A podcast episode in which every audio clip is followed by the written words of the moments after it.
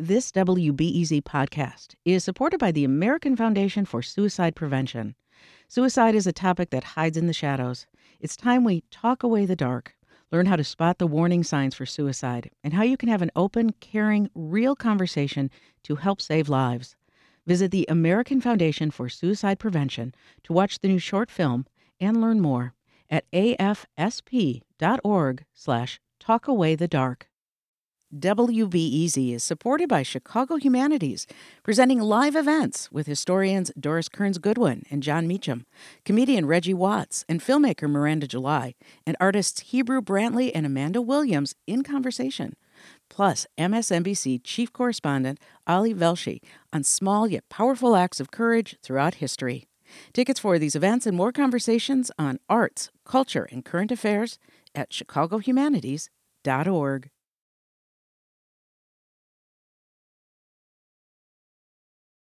Northwestern University is getting hit with more lawsuits and hazing allegations, the latest coming from a former Northwestern football player, Ramon Diaz. I'm Sasha Ann Simons, and this is Reset.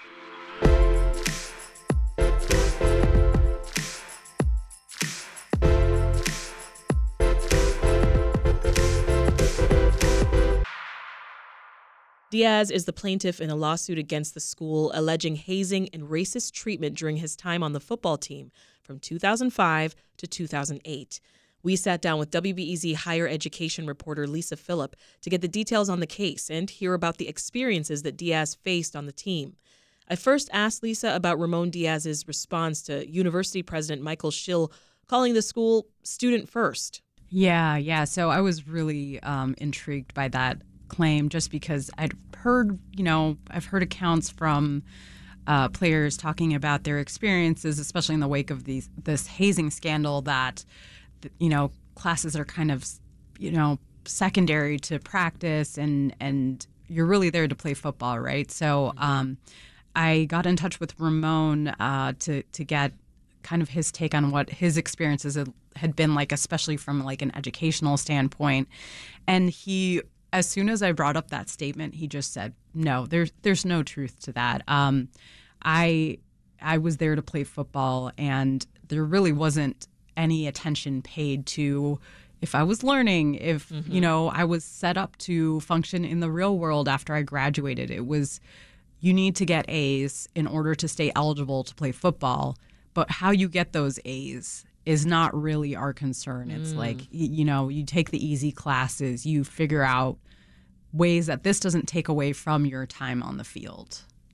Walk us through Diaz's allegations. Yeah. So, in his lawsuit, he alleges that um, he experienced both sexual and racial abuse. And some of the sexual abuse is what we've heard from student reporting at Northwestern, but also multiple lawsuits that have come out of this that, um, you know, there was there was sexual assault happening in the locker room and uh, you know in the showers by upperclassmen against underclassmen on the team. And then Ramon I was really moved by this press conference he gave in August in which he talked about this frequent racial abuse he says he endured from coaching staff included um, which you know he is Mexican American and he alleges that he was told, you know, you need to clean up the dirt on the floor.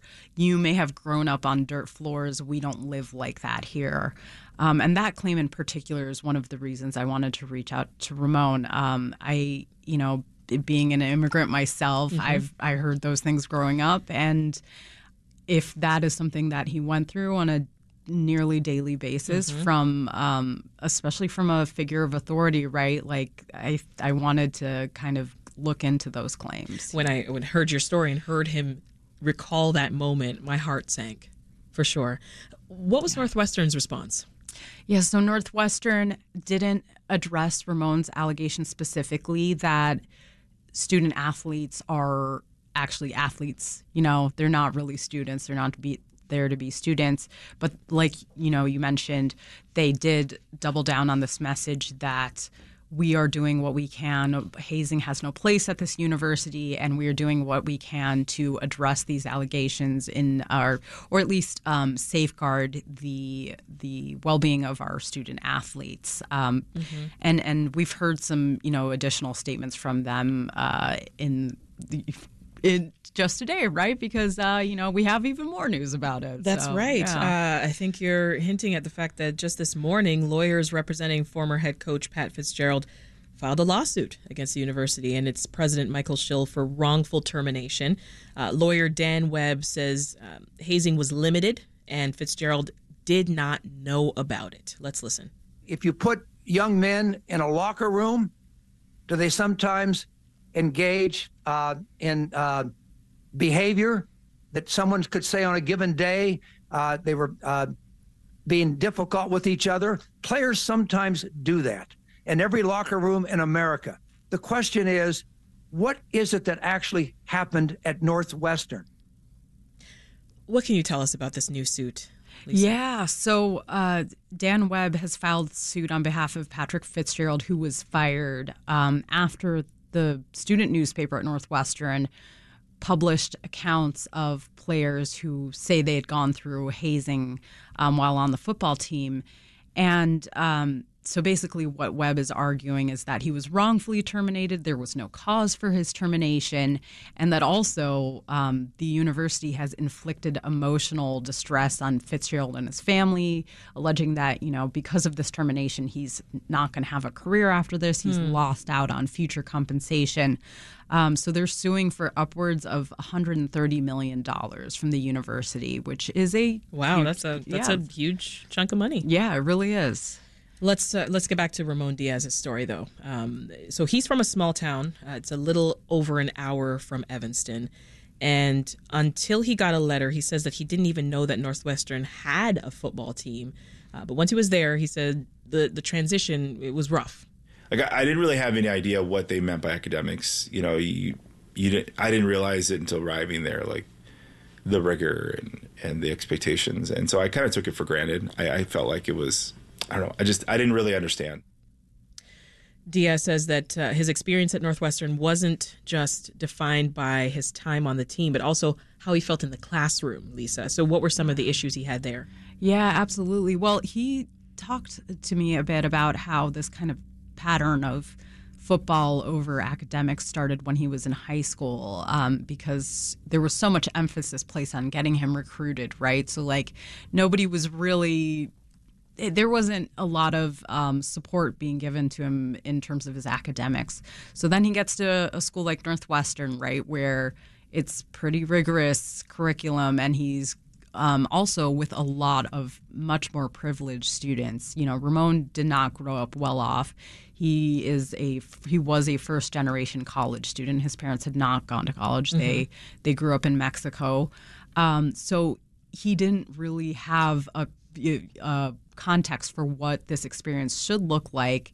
And then he's thrown into the classroom with he says a lot of students who went to private schools and who had were very privileged and had a much more rigorous academic preparation for being there and and he didn't really have any support and mm. he didn't feel like he really had a place to turn to you know his own parents don't speak english and they didn't really know what his experience should look like so they weren't going to he said come you know storm the castle doors saying right. what are you doing they might have thought son? this is what it's like yeah yeah american colleges yeah exactly um, so he was just kind of drowning and you know he was told he, he talks about taking three music classes and looking he yeah, I think he thought something like this is a little bit weird given, you know, I think he ended up getting a degree in political science. So there were some thoughts going on in his head like something's not quite right. Yeah.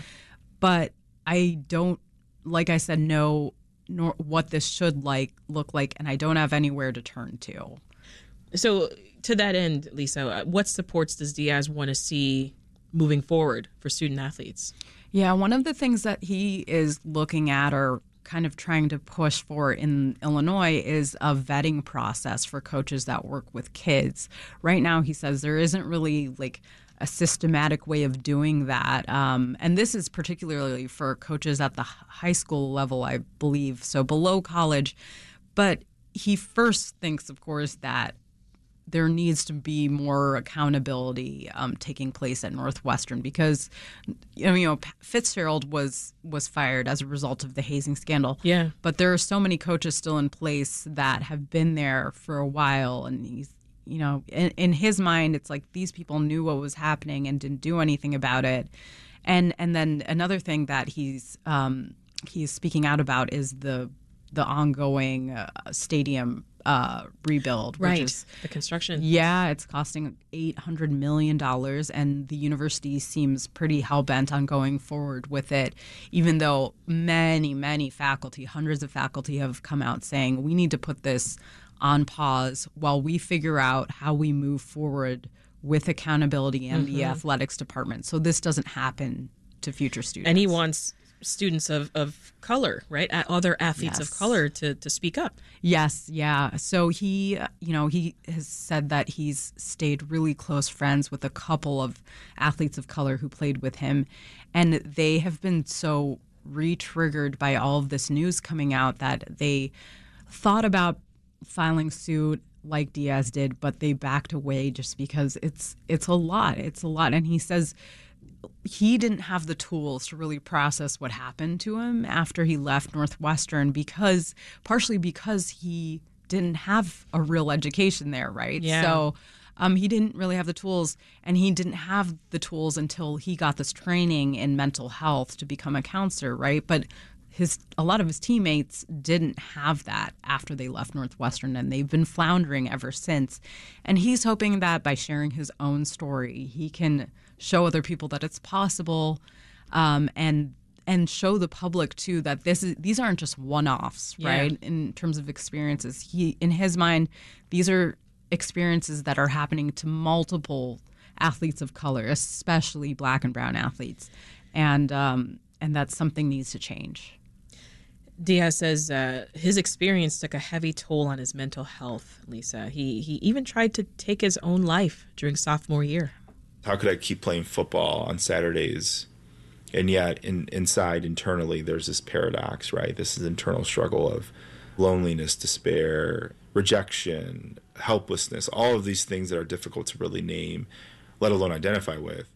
And that's a question Diaz says he now wants to answer in his own work. He's he's pursuing a PhD in neuropsychology, and he's a therapist who works with student athletes. What has that work meant to him, Lisa, given his previous struggles with mental health? Yeah, yeah, it's it was so interesting to talk to Ramon because when I asked him about his own personal experiences, he tended to talk about them almost as as if he was talking about one of his patients. And I, I almost saw it as like a coping mechanism. Like this is how he deals with the trauma that he went through and that's how he's able to talk about it. Mm-hmm. And I think studying counseling and now working as a counselor as himself helps him work through a lot of what he went through and cope cope with it, but also help younger athletes get the support that he did not have when he was a student. And he talks about, um, he told me about an athlete in particular that he had counseled to walk away from athletics and, and mm-hmm. how difficult that is, but also how necessary that was in this particular student situation because of the toll it had taken on her mental health.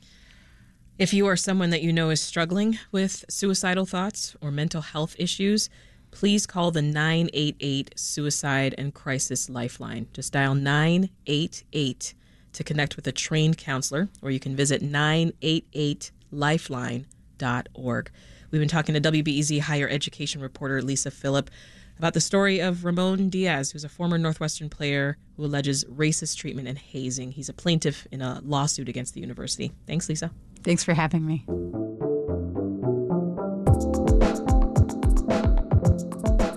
This episode of the Reset Podcast was produced by Max Lubers and edited by Meha Ahmed and Linnea Dominic. On Reset, we go behind the headlines and bring you all the Chicago news that you need to know. If you want to hear more from us, don't forget to subscribe to our podcast and sign up for our daily newsletter. If you haven't already, go to wbez.org slash reset news to get our newsletter delivered to your inbox every morning. It's a great way to read about upcoming segments, go deeper into past conversations, and just chat with us. Well, that's it for Reset today. I'm Sasha Ann Simons. Have a great day. Hi, it's Terry Gross, the host of Fresh Air. We bring you in depth, long form interviews with actors, directors, musicians, authors, journalists, and more. Listen to our Peabody Award winning Fresh Air podcast from WHYY and NPR.